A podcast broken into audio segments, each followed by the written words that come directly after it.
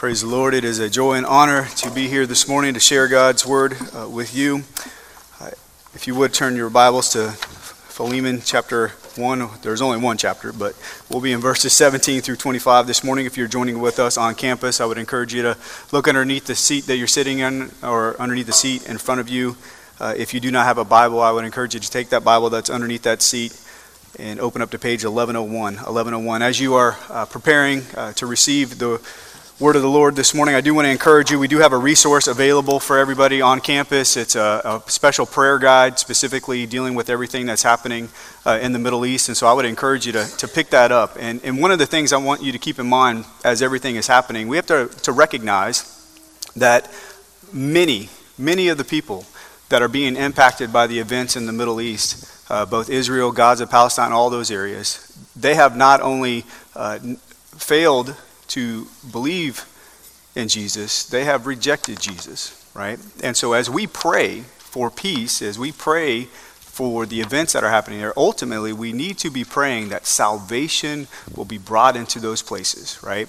And the minority is followers of Christ, right? And so we need to pray that the gospel, the power of the gospel would go out. And so I would encourage you to take up uh, this resource guide. It's all throughout our campus. It's one sheet of paper, and, and just commit it to prayer. It has a lot of scripture references there, and uh, I, I, just believe that through prayer, uh, God can do mighty things, and we get to be a part of that, even though we are not directly associated with it as far as locality. Uh, we can pray that the gospel would advance in the midst of tremendous per- persecution. So I would encourage you to do that.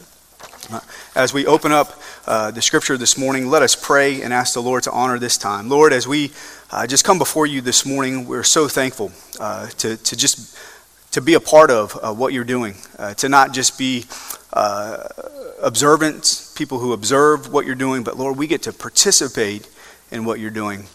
Lord, first and foremost, we praise you for the relationship that we have with you through the finished work of Jesus Christ. Uh, we thank you through the Holy Spirit of God that, and the Word of God. we we can have constant fellowship with you.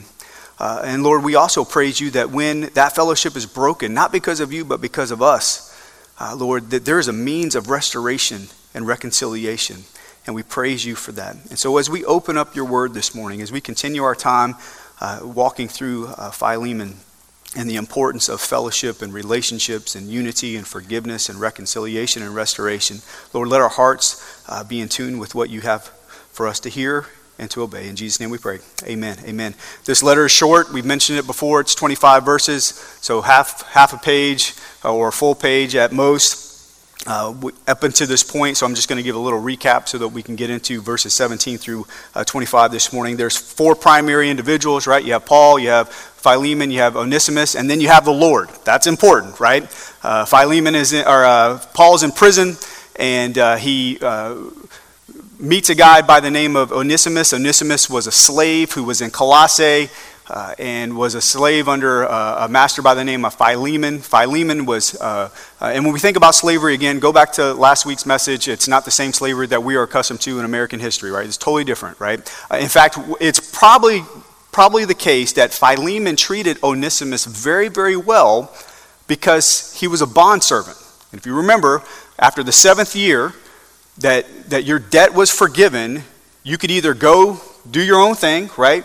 Or you could choose to come back to your master and be cared for in that home. So uh, Onesimus is a bondservant. And so that tells us that Philemon probably took very, very good care of him, right? Uh, however, Onesimus did something wrong to Philemon. Indicators say that he stole and he ran, right? He was a fugitive on the run, but God, in his grace, that's why the Lord is so important, brings Onesimus to the feet of Paul, where Paul can share the gospel with him. He comes to faith in Christ, and through this story, Paul recognizes and realizes that Onesimus has some relational baggage from the past, right? There are some things that have been done wrong, and you need to do everything you can to seek restoration and reconciliation, right? And so he sends Onesimus back to Colossae, 1,300 miles away from Rome, back to Colossae to make it right. And that's why we have this letter. So it's a letter that is built on relationship, fellowship, forgiveness, uh, unity, reconciliation, restoration, all those different things. Why? Because relationships matter to God. right? And so as we continue to unpack this, what I want us to recognize is from verse 1 through verse 16, there's not one single command. Paul does not tell Philemon to do anything yet, right? Instead, what he does is he, he encourages Philemon, and not just Philemon, because remember, the letter is uh, read in, into the house church there where they gathered for worship. Uh, he, he's, he's going to tell them that, that because of the work of Christ, you are a family, right? You are a family. Everybody is equal at the foot of the cross. It doesn't matter if you are a master or a slave. It doesn't matter if you're female or male. It doesn't matter any of those things. Doesn't matter your race, any of those things. At the foot of the cross, you are equal. And You are family. And because you are family, you are to express love to one another. And that's what uh, uh, Paul is hearing in the jail there. He's hearing of uh, Philemon's constant love for all the saints, not just some, but all the saints. And through that family, not only do we express love, but we encourage one another, right? We refresh one another. And we do it why? We do it for the sake of Christ. We are committed to honor the Lord, right? And then it's based on that that, that Paul goes in from verse 8 through verse 16. He begins to uh, make an appeal. He has not said anything about uh, Onesimus at this point. Right? His, his name has not been mentioned, but he, he, he's starting to prime the pump of this gospel work that can happen within the community of faith, brothers and sisters in Christ. And he makes appeal based on gospel love. He makes an appeal based on the power of the gospel. In other words, Onesimus at this point, he is, he is he's a different person. He's not who he used to be. And Philemon, guess what? You have experienced the power of the gospel. And it's through the power of the gospel that, that relationships can be restored and reconciled and forgiven. And it's not just the, the appeal of uh, gospel love and gospel power, but it's also gospel authority. It's the compassion heart of Paul that says, listen, I, I, I don't know why he, he wronged you in the past. But I do trust that God can take all those wounds and all those hurts to bring it to a place where, yeah, you may have lost them for a period of time, but guess what? You can gain your brother forever, right? And then we get to the commands, right? Verses 17 through 25, there's three commands uh, a, a command to receive, a command to charge, and a command to refresh. And these are the words of Scripture beginning in verse 17. So if you, speaking to Philemon, consider me, talking about Paul, your partner, receive him, talking about Onesimus, as you would receive me. If he has wronged you at all or owes you anything, charge that to my account.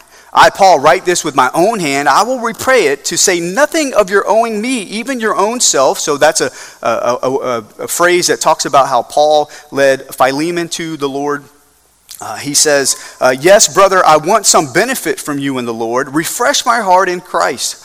Confident of your obedience, I write to you, knowing that you will do even more than I say. At the same time, prepare a guest room for me, for I am hoping that through your prayers I will be graciously given to you.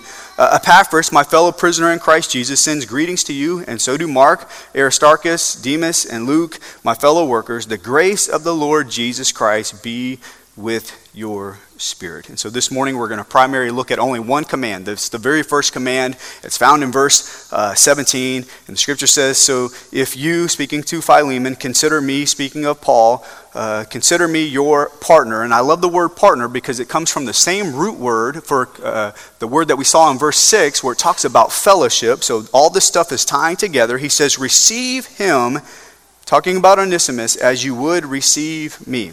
Now, that word receive is huge. It's a word that means to welcome.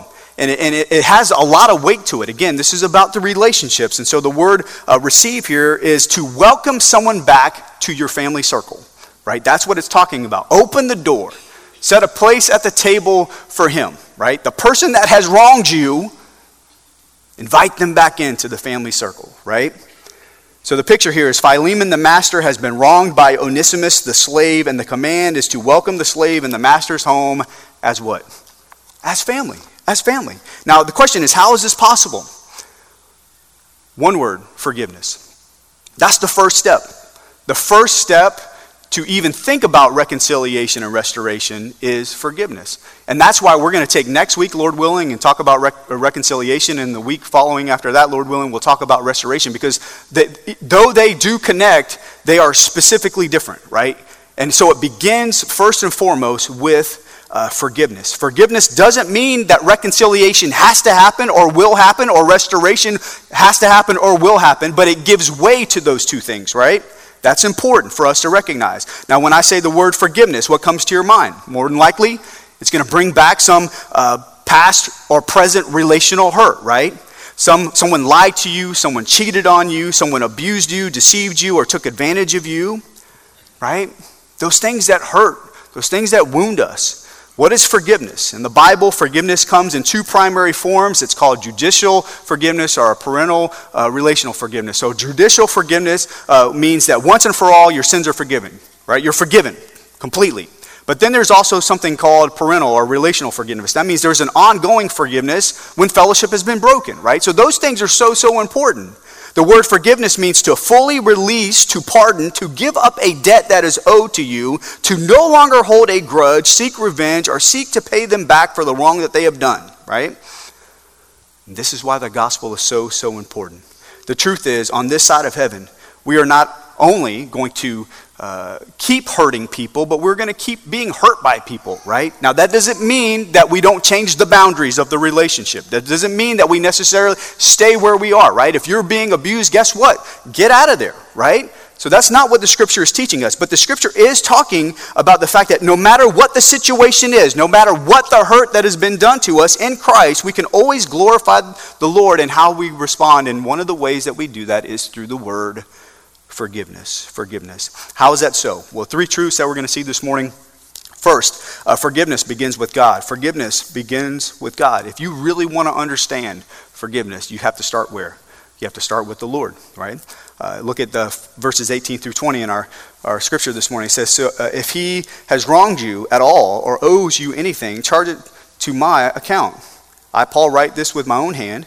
I will repay it to, to say nothing of your own owing me, even your own self. Yes, brother, I want some benefit from you in the Lord. Refresh my heart in Christ. Guess what? This, this is an amazing picture of something far greater, right? Do you see the gospel in these words? Think about it like this the Lord is owed a debt, right? That's the ultimate master, right? The Lord is owed a debt because of sin. Romans 3:23 tells us for all have sinned and fall short of the glory of God. We have a sin problem, right? There's a past tense aspect for all have sinned. It's done, right? It's happened.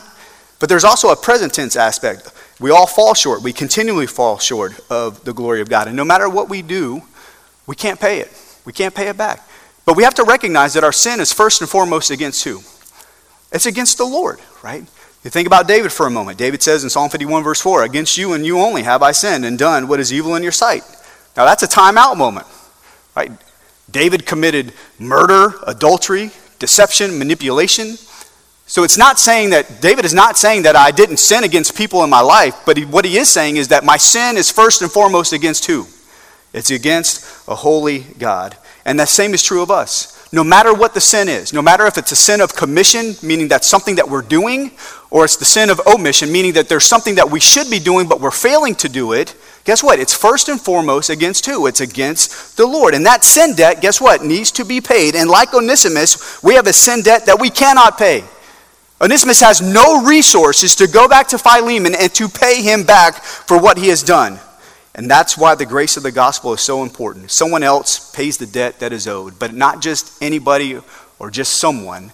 It's the person of Jesus Christ. Jesus is the only one qualified and the only one able to pay our sin debt. The scripture teaches us in Isaiah 53 verses 4 through 6. Surely he, speaking of Jesus, so this is prophecy 700 years before the birth of Jesus. Uh, surely he has borne our griefs and carried our sorrows, yet we esteemed him stricken, smitten by God, and afflicted. But he was pierced for our transgressions, he was crushed for our iniquities. Upon him was the chastisement that brought us peace, and with his wounds we are healed.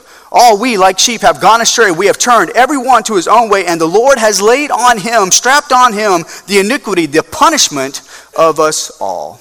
So when Paul says to Philemon, listen to the words, charge it to my account, I, I will repay it. I write this with my own hand. The picture is a promissory note. It's an IOU. Yes, he owes a debt, but put it on my account. Do you see the picture of the gospel here? Greater than Paul. Paul is just a picture of someone who is greater. His name is Jesus Christ. We have a spiritual IOU to the Lord that can never be paid off. The scripture tells us that there is a written book kept detailing every record of wrong. So every thought that you had, every action you had, every word you said that was a sin against the Lord, there is an account of that. The question is, how does it get paid? Colossians chapter 2, verses 13 through 14 teaches us that my record of debt, because of the work of Christ and my faith in him, has been paid in full. He says, And you, you were dead in your trespasses and the uncircumcision of your flesh. God made alive together with him, having forgiven us all our trespasses. By how? By canceling the record of debt that stood against us with its legal demands. This he set aside. How? Nailing it to the cross. That is the great news of the gospel that your record of sin, the, the record that continues to grow, and my record of sin that definitely continues to grow, has been nailed to the cross. The legal term is it has been expunged. That means that not only have our sins been pardoned, but the slate has been wiped clean, right? The record gets pulled up and there's no record at all, right? Praise be to God for that. How is that possible? How has it been removed? How far has it been removed? Psalm 103, verse 12 As far as the east is from the west, so far does he remove our transgressions from us. How is that possible? Because it's covered by the blood of Jesus. And because of the blood of Jesus, our record of sin will never, ever, ever be used against us by the Lord. Now, Satan uses it, right? But the Lord doesn't. Isaiah 43, verse 25 I, I am he who blots out your transgressions for my own sake, and I will not remember your sins. Now, doesn't say that the Lord forgets. That's not the Hebrew word for not remembering. Right? That's not what it's saying at all. This means that even though the Lord does remember what we've done, again, He's not holding us accountable to it. Why? Because the punishment of what that sin deserved has been placed on His Son, Jesus Christ. We are forever forgiven. Forgiveness is about God before it's about you, right? That is huge. Do you see forgiveness in that light? In the midst of relational pain relational hurt, is that the first place that you go to? That forgiveness starts with God. It starts with Him, and His forgiveness is a gift of grace given to you. So, as you are being wronged in this life, guess what? Do you rest in the forgiveness that you already have in Christ? Because that gives way to the second thing. The second thing that we see in our passage this morning is forgiveness is an act of faith. It's an act of faith. Verse 21, Paul says, Confident of your obedience, I write to you, knowing that you will do even more than I say. In other words, Paul says, Philemon, in light of the beauty of the gospel, uh, you're going to do far beyond what I'm commanding you to do. Philemon's obedience ultimately is to Christ, not to Paul not even to Onesimus, right? Again, your forgiveness of someone is not first and foremost ultimately about that person, it's about the Lord. As a follower of Christ, no matter what your situation is or what relational hurt you have, there is a command to forgive. Why? Because we have been given new life in Christ, and that's one of the things that the Lord d- requires of us. Colossians 3:12 and 13 so, this new life put on then as God's chosen one, holy and beloved, compassionate hearts, kindness, humility, meekness, and patience, bearing with one another, and if one has a complaint against another, forgiving each other as the Lord has forgiven you, so you also must forgive. So, the command to forgive is anchored on what? The fact that we have been forgiven greatly by the Lord. When Paul speaks to the church in Ephesus, he says this in Ephesians 4 29 through 32. He says, Let no corrupting talk uh, come out of your mouths, but only such as good for building up as it fits the occasion, that it may give grace to those who hear, and do not grieve the Holy Spirit of God, by whom you were sealed for the day of redemption. Right? Now, think about that word grieve for just a minute. It's a relational word. The word grief in this context is talking about a grief so heavy, it's like your child dies, right? And I can't, there's no grief greater than that. And this is what this word tells us you cannot grieve what you do not love. And the very fact that we, as brothers and sisters in Christ, can grieve the Holy Spirit means that what? We are greatly loved. We are greatly loved. And it's a reminder to us that the Holy Spirit is extremely personal. He is with us everywhere we go. And because this is true, Paul says, Let all bitterness and wrath and anger and clamor and slander be put away from you, along with all malice. All those characteristics of the old self, the ways that we wrongly treat people, right? Instead, put on the new self. Be kind to one another, tenderhearted, forgiving one another as God in Christ forgave you. Man, what a beautiful picture of the gospel of Jesus Christ. And when it comes to forgiveness, the grounds of our forgiveness of others and receiving the forgiveness of others is found where? It's anchored in the fact that we are already forgiven in Christ. In Christ. Uh, when Jesus is uh, talking to his disciples in Luke chapter 17, he's addressing the, the, the temptation to sin. And here's the story in verse 3 through 6. Jesus says, Pay attention to yourselves. If your brother sins, rebuke him, and if he repents, forgive him. And if he sins against you seven times in the day and turns to you seven times, saying, I repent, you must what? You must forgive him. In other words, no matter how many times a person sins against you, even if it's the same sin, you forgive him. Again, I'm not saying the boundaries have to be same. I'm not saying, I think boundaries need to change when somebody's constantly sinning against you, right? But the reality is what? that you are to forgive over and over and over again. You are to release that person, pardon that person, give up the debt that is owed to you, right? And it, because of this, listen to the response of the apostles. The apostles said to the Lord, Increase our faith. What an amazing statement. In other words, there's no way we can do this, Lord. Maybe once, but not, not over and over and over again. Again, God is calling us to do something that we cannot do on our own. Why? Because forgiveness is not natural for us. We would prefer at least an eye for an eye, if not an eye for a head, right? You hurt my eye, I'm taking off your head, right? And notice how Jesus responds. Verse 6 And the Lord said, If you had faith like a grain of a mustard seed, you could say to this mulberry tree, Be rooted and planted in the sea, and it would obey you. Now, that mustard seed is extremely small. A small seed of faith invested in the Lord can do great miracles. Why? Because God is able, right? That's what the scripture is teaching us. And the illustration of a mulberry tree makes perfect sense in the context. A mulberry tree's root system is extremely invasive, it can be very dangerous and damaging. It's fast growing. And if you don't care for it properly, if you don't take care of it and deal with it properly, guess what? It can destroy everything that it's around. And what is it that is in you and me that can destroy everything that's around us? The sin of unforgiveness. The sin of unforgiveness is like a nasty root that grows quickly and extremely damaging, damaging your life and the lives around you. And what gives us the foundation for forgiving the hurts that we've experienced in this life? Faith. Faith does. Faith stands on the promises, the power, and the provision of God. I can't, but God, you can. I love what Philip Yancey says. He says, Forgiveness is an act of faith. By forgiving another, I am trusting that God is a better justice maker than I am. By forgiving, I release my own right to get even and leave all issues of fairness for God to work out. I leave in God's hands the scales that must balance justice and mercy.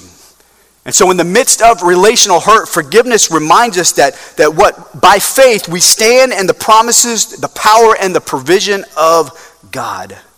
And when we think about Jesus Christ, that's exactly what he did.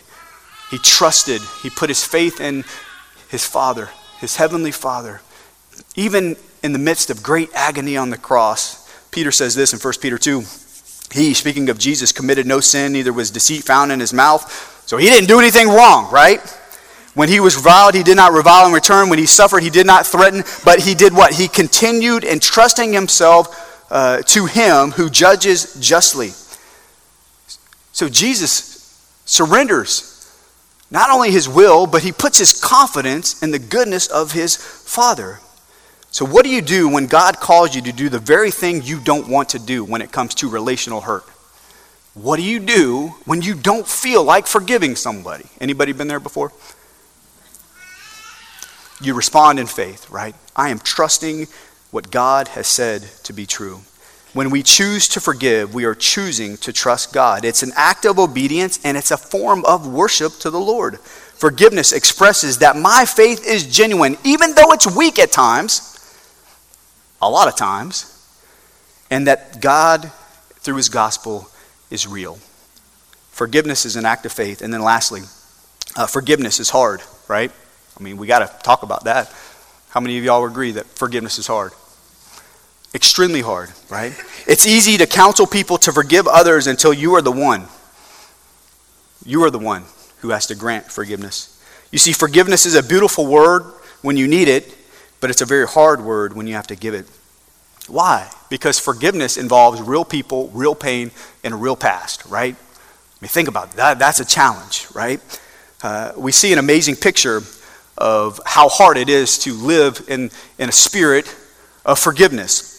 In Matthew 18, the scripture says this uh, in verse 21 through 22. Then Peter came up and said to him, speaking of Jesus, Lord, how often will my brother sin against me and I forgive him? As many as seven times? Now, this is important because according to Jewish standards, what you would do is you, you would forgive someone three times for the same sin, but if it happened the fourth time, then they're not forgiven, right? That was the picture here. And I love Peter. Peter is like an overachiever, right? He goes beyond the three. He doubles it and adds one, right? I'm thinking I'm going to be. And notice that Peter says, if someone sins against me, not me against them, right?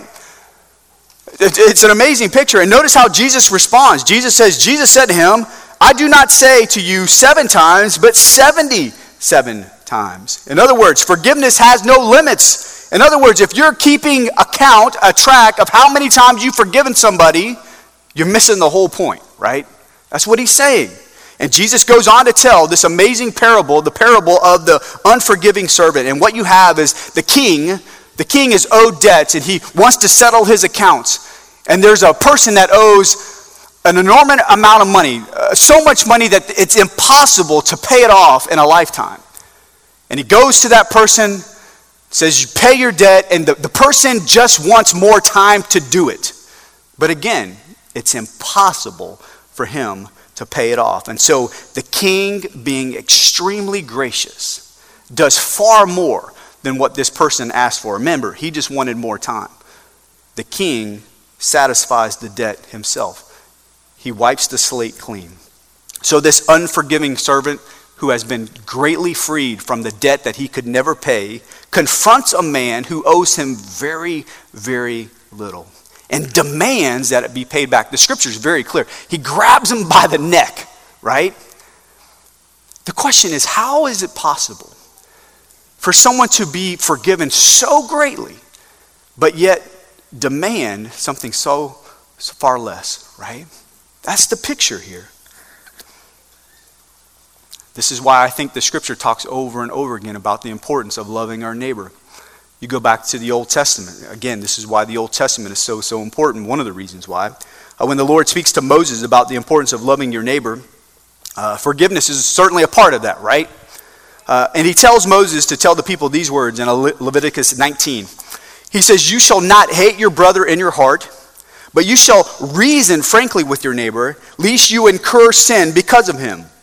You shall not take vengeance or bear a grudge against the sons of your own people, but you shall love your neighbor as yourself. I am the Lord. So there's three don'ts here, right? Don't seek revenge, don't hate your brother, and don't hold a grudge. And then there's two things you're supposed to do tell the truth, right? Confront them with truth and love. And do what? Love them. Treat them as if you were the enemy, right? That's what it's saying. Do you see the problem that many of us have when we experience relational hurt? we are naturally drawn to the three don'ts, not the two do's, right? All of us are drawn to the three don'ts. Because deep inside all of us, we are wronged and relationally hurt, and we want what? We want justice. We want justice. This is where we get stuck. And one of the reasons why we get stuck here is because we see justice from the eyes of the world, not the lens of the gospel. The world has many definitions of justice, and it all surrounds itself around one word. The word is vengeance. Vengeance. This is why the Bible teaches us in Romans 12 repay no one evil for evil, but give thought to, to do what is honorable in sight of all. If possible, so far as it depends on you, live peaceably with all. Beloved, never avenge yourselves, but leave uh, it to the wrath of God, for it is written, Vengeance is mine, I will pray, says the Lord. To the contrary, if your enemy is hungry, feed him. If he's thirsty, give him something to drink, for by doing so you will heap burning coals on his head. Do not overcome, uh, do not be overcome by evil, but overcome evil with good. So we're trusting that God is going to right all wrongs, right? Either through the cross of Christ or through the judgment, right? That, that's ultimately what we're putting, our, uh, putting that on. And, and here's the point that I want to make love can't be dropped when relational pain comes your way. It can't. You see, justice isn't just about uh, a penalty, a punishment, it, it involves love. And we see that in the cross, right? The cross teaches us that justice pays for sin but also loves the sinner, right? That's important. Let your new life in Christ reflect honesty, righteous anger, and the love of Christ through forgiveness. And praise God that He never calls us to do anything in our own strength, right? Notice some of the resources that we have. One, accountability. Verse 22 in, uh, in Philemon, it says, At the same time, uh, it's an interesting verse. Prepare a guest room for me, for I am hoping that through your prayers I will be graciously given to you. So Paul's in prison, right? And he says, Hey, pray for me. Pray that I can come back to you. Go ahead and prepare a room for me, right? It's almost like Paul saying, Hey, Here's your marching orders. Here's the gospel. I'm going to come check to see how you're putting it in practice. I'm going to check to make sure that your faith is being put into practice. Then we also have the community of faith, the community of faith. Uh, verse 23 and 24, and we'll talk more about this uh, next week, but just to hear, see how God, again, forgiveness is hard, so God gives us the resource of accountability, a community of believers. Uh, Epaphras, my fellow uh, prisoner in Christ Jesus, sends greetings to you, and so do Mark, Aristarchus, Demas, and Luke, my fellow workers. So again, we have this community of faith. Now we'll talk more about some of these individuals next week, but the reality is, Philemon, you are you are being called to do something you can't do on your own, right? So I'm going to give you resources. I'm going to give you accountability. I'm going to give you community faith, and then I'm going to give you divine enablement. Paul ends with this amazing prayer, verse 25. The grace of the Lord Jesus Christ be with your spirit. It's a prayer of grace. And here's what's awesome. For the majority of this letter, the word you has been very singular. It's been talking specifically about Philemon.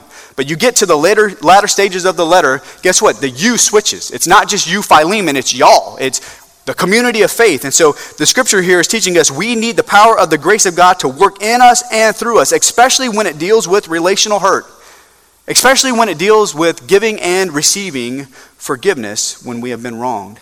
But what gets in the way of receiving forgiveness is oftentimes pride. Pride gets in the way.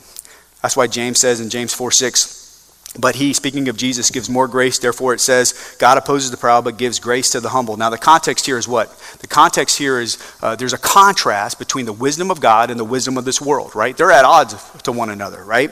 And if we aren't careful in our relational hurts, we will lean on the wisdom of the world and not the wisdom of the Lord. In other words, we'll, we'll adopt a mindset that says, God, I trust you, but not with this one. Not with this hurt, right? When, you get our, when we get our eyes off the cross of Christ, forgiveness doesn't seem fair at all. It doesn't seem fair to see someone receive grace when I am the one that's been wronged. And we live in a culture that promotes what? Outrage, not forgiveness. Do you recognize that today? And that culture has so infected our homes, so infected the church. It's not about forgiveness, it's about outrage. They're wrong and we are right. You see, outrage is the norm. But the, co- the gospel is calling us and equipping us to go against the grain and like the story of the prodigal son, when we harbor a posture of unforgiveness, what started off with a beef towards the younger brother will ultimately become a beef with our Heavenly Father. That's exactly how it happens. Notice the caution that Paul gives to the church in Ephesus. He says in Ephesians 4 Be angry and do not sin. Do not let the sun go down on your anger, and give no opportunity to the devil. Listen, when you choose to harbor a heart and a posture of unforgiveness, you are giving Satan an opportunity, an open door, a foothold in your life. And we need the grace of God to work deep down in our spirit to heal the brokenness that has happened with our bodies and our mind and our emotions and our relationships.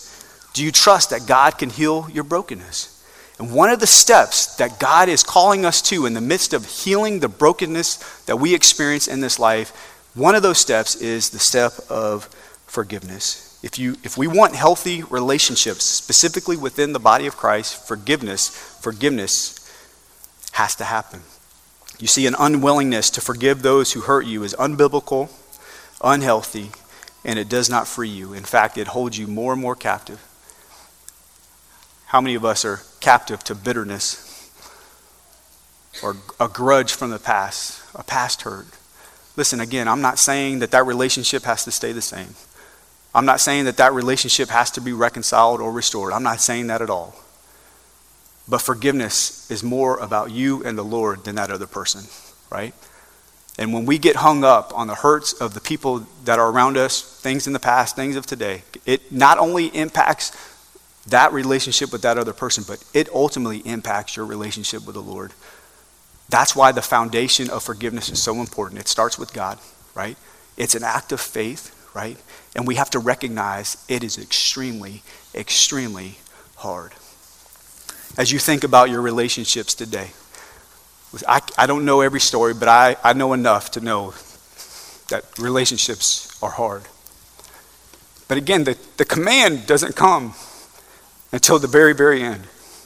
Why? Because the buildup is surrounded by the gospel of Christ, the grace that is found in the gospel, the finished work of Jesus, to know that you are first the sinner and then second sinned against, right? And so I want you, I want us to anchor uh, that process of healing in what Christ has done, not based on what we hope somebody else will do, right? Have you seen the evidence of God's mercy and grace in your life today, even in the midst of hard times? I encourage you, surrender whatever that thing is, whatever that hurt is, to the Lord.